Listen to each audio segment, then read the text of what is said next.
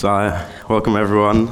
Um, for those of you don't know, that don't know me, uh, you've probably seen my face. Uh, I play drums sometimes in worship, and a few weeks ago I was just asked um, to, um, to describe to the congregation what my face is like um, as a 20-year-old. Uh, what challenges do I face? You know, where does my faith fit in? And how could I relate to a Bible character? Um, that was probably the hardest part because um, I didn't know who I could relate to the most. Uh, it felt like there was no one really. Um, Bible characters don't really do what I do. Um, everything was different at the time, and they're not they're just not really into the same things. I was trying to, you know, place a Bible character into, you know, 2017 England, and it just wasn't really happening. Uh, you know, I looked a bit deeper and I played, I prayed for some clarity, clarity, and I came across the story of Jehoshaphat. So first, a little bit of backstory. Um, King Ahab is a character that's given to us in 1 Kings uh, chapter 16, verse 30. And it says that Ahab, the son of Omri, did evil in the sight, in the sight of the Lord. Um, it also says that in um, 1 Kings 16, chapter 30, uh, verse 33, that he did more to provoke the Lord God of Israel uh, than all the kings before him. So Ahab wasn't really, you know, the best guy ever. Um, he was a promoter of false religions on a grand scale and oversaw the systematic uh, destruction of prophets of the Lord. Now, Jehoshaphat was kind of the opposite guy of that. Um, uh, in 1 Kings uh, chapter uh, 22, verse 43, it says, um, Jehoshaphat lived doing that was right in the, in the eyes of the Lord. He exercised a godly influence in the land, teaching people the ways of God. So Jehoshaphat was a good guy. Um, he did what he was supposed to. He was fair, and the Spirit of the Lord could be seen through him. And to some extent, this is kind of how I see myself. Um, yeah, I'm not saying like I'm a great guy, but you know, uh, Jehoshaphat kind of did the right things, but he did um, have a couple of blind spots. Um, he faced um, a decision about his relationship with Ahab, and yeah, and, he, and his solution to that was to compromise, um, which is you know an easy thing uh, for anybody to do because, especially taking a faithful stand for God, it can seem challenging at times, and it's always easier you know to compromise. And if he had known uh, the future consequences of his decisions, he probably would have acted differently. So I just want to read out a quick definition of compromising. Um, the first one is uh, to reach an agreement by making concessions. And the second one is to accept standards that are a bit lower than desirable. I just want to kind of touch on how this affects me. So, like I said, I'm 20, I just finished uh, university. I feel like, you know, I hear this a lot that um, you have a lot, you know, uh, everything is before you. Like, I'm sport for choice, basically. Um, I have so much to choose from. Uh, I can have, you know, when, when people say you can have any job in the world or you can do whatever, that's actually, you know, kind of hard because I don't want to limit myself to just do one thing forever. So um, that's why I feel like I need to ask the right questions and gain the right guidance because, you know, you can easily, I can easily um, compromise uh, and make decisions that aren't always, you know, um, the best. So, for example, um, I'm in debt. Uh, I just went to uni, so I have like, you know, 25,000 uh, pounds of debt. And um, would it be uh, that my career choice is made because you know, I'm thinking about um, finances and I'm thinking about money? So, like I said, I'll compromise and pick the first thing that comes to me or the thing that I think that will make the most money, but isn't really, um, you know, my calling or what I feel that God wants me to do. Um, because you know when I'm older, I'm gonna need to, you know, have children that I need to care of, buy a house, all that kind of stuff. And um, I was talking with Tim, and he said, mm, my mo- he questioned like my motivation for a career. Is it to have a nice car and to have a nice house, or is it to use my abilities to the best, you know, uh, uh, to, to the best that I can, and the spiritual character that God has given me, and those things will become the perks of the job that I do in the future. And that's um, something that I really, really have to think about. So, like I said, these can be my blind spots and the gaps in my faith where I choose to follow um, a career or to follow a relationship that isn't kind of right for me, but I'm doing it because um, it's what's there, and I will compromise, you know, my faith with God um, for these things. So I'm just going to link this back to Jehoshaphat um, and back to compromising. So the, the gospel teaches us in John 4, verse 20, uh, tw- verse 24, that God is spirit, and those who worship Him um, must worship in spirit and truth. And in Matthew uh, chapter 6, verse 24, it says, No one can serve two masters, for either he will love one and hate the other, he will be devoted to one and despise the other. In 1 John uh, chapter 2, verse 16, it says, For all that is in this world, the desires of the flesh and desires of the eye and pride in possession, it is not from the Father, but is from the world. These are kind of the things as Christians, as myself, I have to follow and not compromise because those are what is set, what is, um, set to us by the gospel. And that is ultimately what I should aim for. And to compromise would mean to compromise my relationship with, with God. So, my question and what I always look for in Scripture is guidance. Because I have so many decisions to make, I feel like, like there's a lot of pressure to make the right ones. Now, if we look at how Jehoshaphat dealt with his problems, his prob- he dealt with his problems by, like I said, compromising. So in, in 2 Chronicles chapter 18, verse 5, um, we, we see that 400 false prophets arrive, and Jehoshaphat is now found listening to these people who, prefer, who, who claim to speak in the name of the Lord when they really don't. At this point, we see a, a change in Jehoshaphat. His association with King Ahab, and you know, we all, like I said earlier, King Ahab wasn't the best guy, had a subtle effect on his ability to hear God's word, his blind spot, basically. Um, it's obvious that if he had placed lesser value, it's obvious that he had started to place lesser value upon the guidance of God than he really should have. If he had really valued uh, the word of the Lord, he would have asked God before he committed himself to, to Ahab and to, um, like I said, false prophets. So if I, if I value um, my, my faith with God, I'll always try and look to Him before I make my decisions in terms of, like I said, my career. And now the consequences of Jehoshaphat's uh, sinful compromise with enemies of God were felt for a long time. One thing that I don't think Jehoshaphat had was the correct peers around him. Like I said, he, he had King Ahab and he had these 400 false prophets that came to him. But the difference is I have a church that I can um, that are filled with people, you know, excellent people, people of all ages, and people who can who can kind of, you know, um, look at the things I'm doing from a different perspective, um, from a different side to what I can see, and call me into question. Uh, I can go to these people, um, they'll be my peers, and they will talk to me, and kind of, um, yeah, they will talk to me and they will show me, um, not necessarily tell me what to do, but they will just show me um, other options. So that's uh, my section. I hope that wasn't too quick. Uh, thank you, everyone. Um, so, yeah, as it was mentioned, we're doing a series now called These Are the Days of Our Lives, um, which is a really interesting series, I think, because even though different people will be coming up, I think a lot of the, there's a lot of similarities in different stages of what we actually struggle with. Um, so, a bit of backstory to kind of who I am. My name's Andrea. Some of you may know me, some of you may not. Um, I've been a part of Riverside for five years, did RPA, that's how I started. um, and yeah, I, I as well have just finished uni. I'm 24 almost, and the things I've always struggled with um, have been uncertainty and this thing called the waiting place. I think um, I've moved. I moved to Poland when I was when I was four and lived kind of every couple of years on visas. So it was never certain if I was going to be in that country, whether I was going to have to move, how it would work with finances, whether we would have to leave.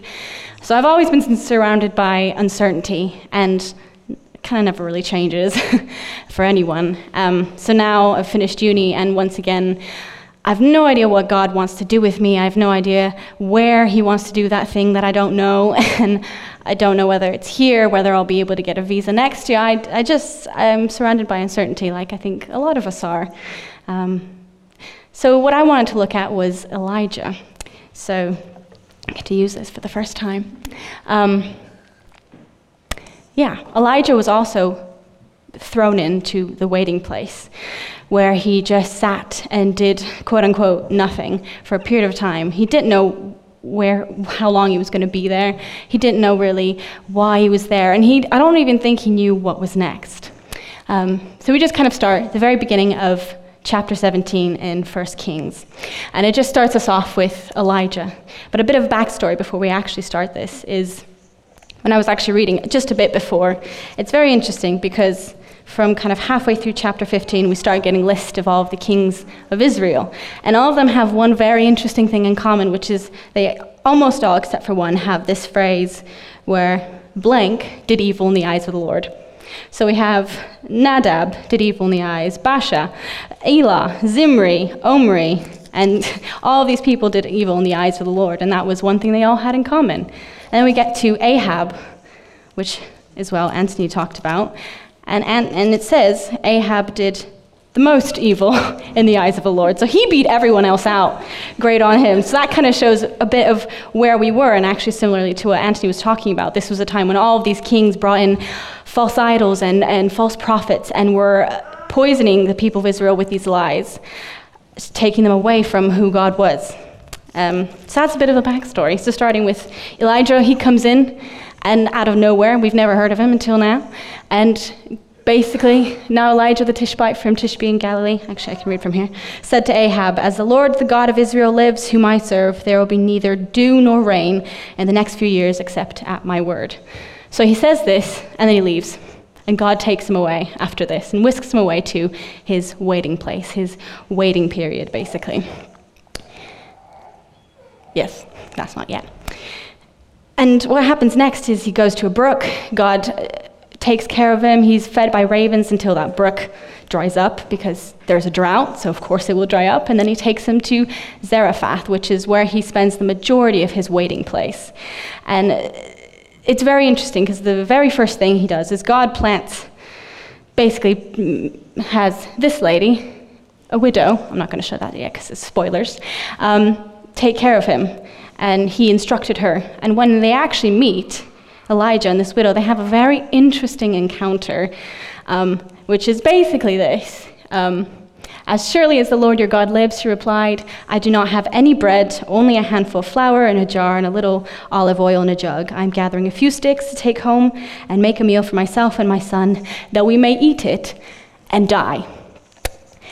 So when I kind of read this, I thought this was a very um, interesting encounter for a first time when you meet meet someone. But then actually, that right away just made me think of how broken and desperate she must have been. That actually, life had gotten so bad that they were making their last meals and they were expecting to die. That's how I read it.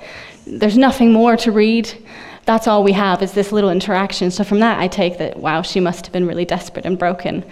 Um, and actually, the very first thing that God did and used Elijah for in this waiting place, this long period of waiting, was blessing and care and a little special symbol that came from nowhere. Don't know what that is.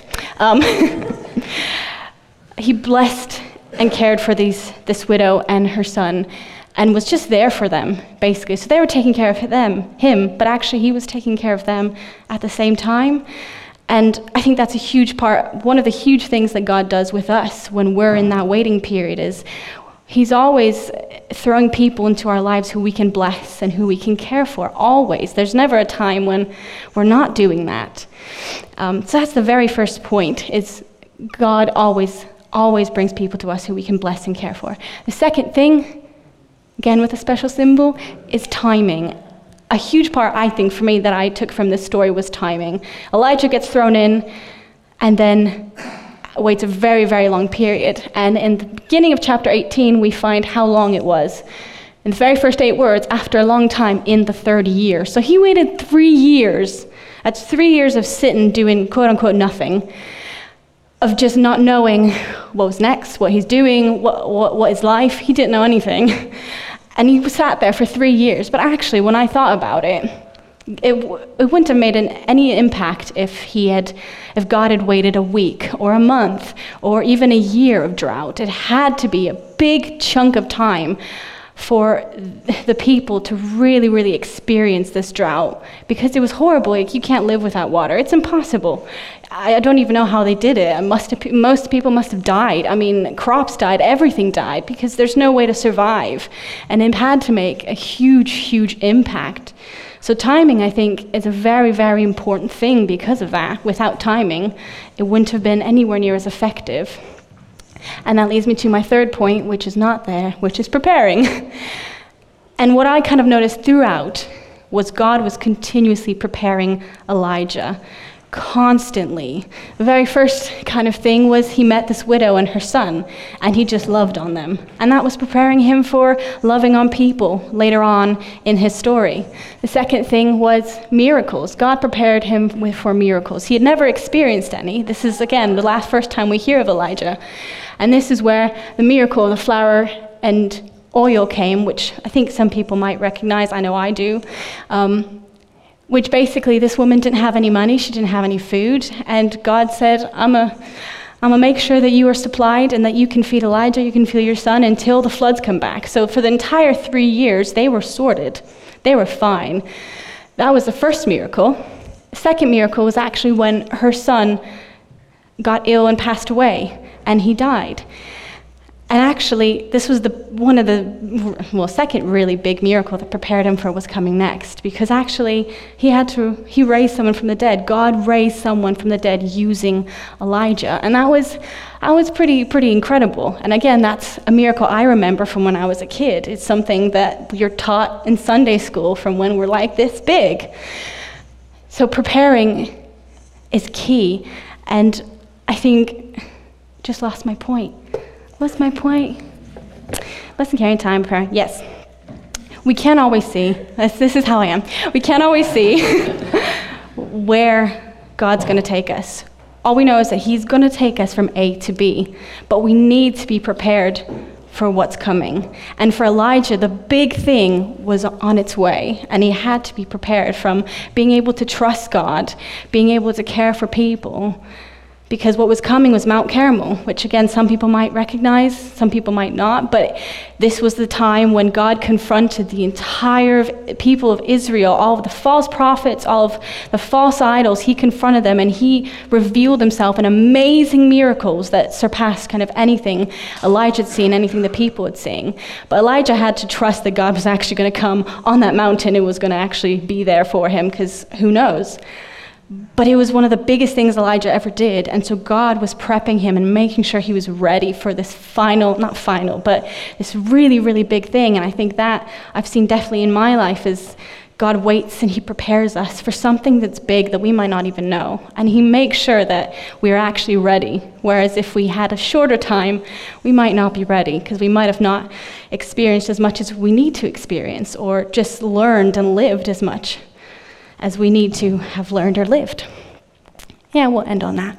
Um, so this, I wanted this message just to be really an encouragement from anyone who's kind of in a waiting place, has been in a waiting place, because we all get in them. They're, they're really horrible. I hate them. I'm a very impatient person. Some people might know that. I hate not knowing. Out of everything, I hate not knowing, because you're in that middle bit. It's not good, it's not bad, it's in the middle. So it could go either way, and I really don't like that.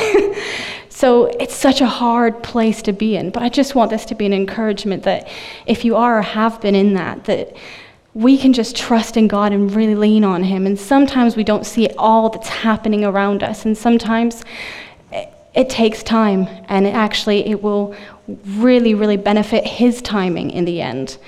But also to look around the people who we can bless while we're in this horrible stage of not knowing what is happening. Who can we look for and take care of while we're in this stage? But also, who are the people that can take care of us when we're in this stage? This horrible, horrible waiting stage where we just need people to remind us of God's God's faith, how He comes through for us, and how much how much He loves us. So probably we should pray, maybe at the end. Um, God, we just, we thank you for today. We thank you that we can be here with you today, for the sunshine that we had a bit earlier. Um, and I just pray for, for anyone here who is struggling with things like Anthony mentioned, with false idols, things that they hold higher than they should, or, or compromising when, when they actually shouldn't compromise, compromise and fight for, for really what they want in life, God. And people who are in this waiting place or have been in this waiting place or are broken by a waiting place, God, I just pray that you would really come into their lives, into our lives, and just bless them and love on them and bring people into their lives who they, they can bless, but also who can bless them and can make them feel like actually God's got this. Sometimes we need to be reminded of it because it's so easy to forget.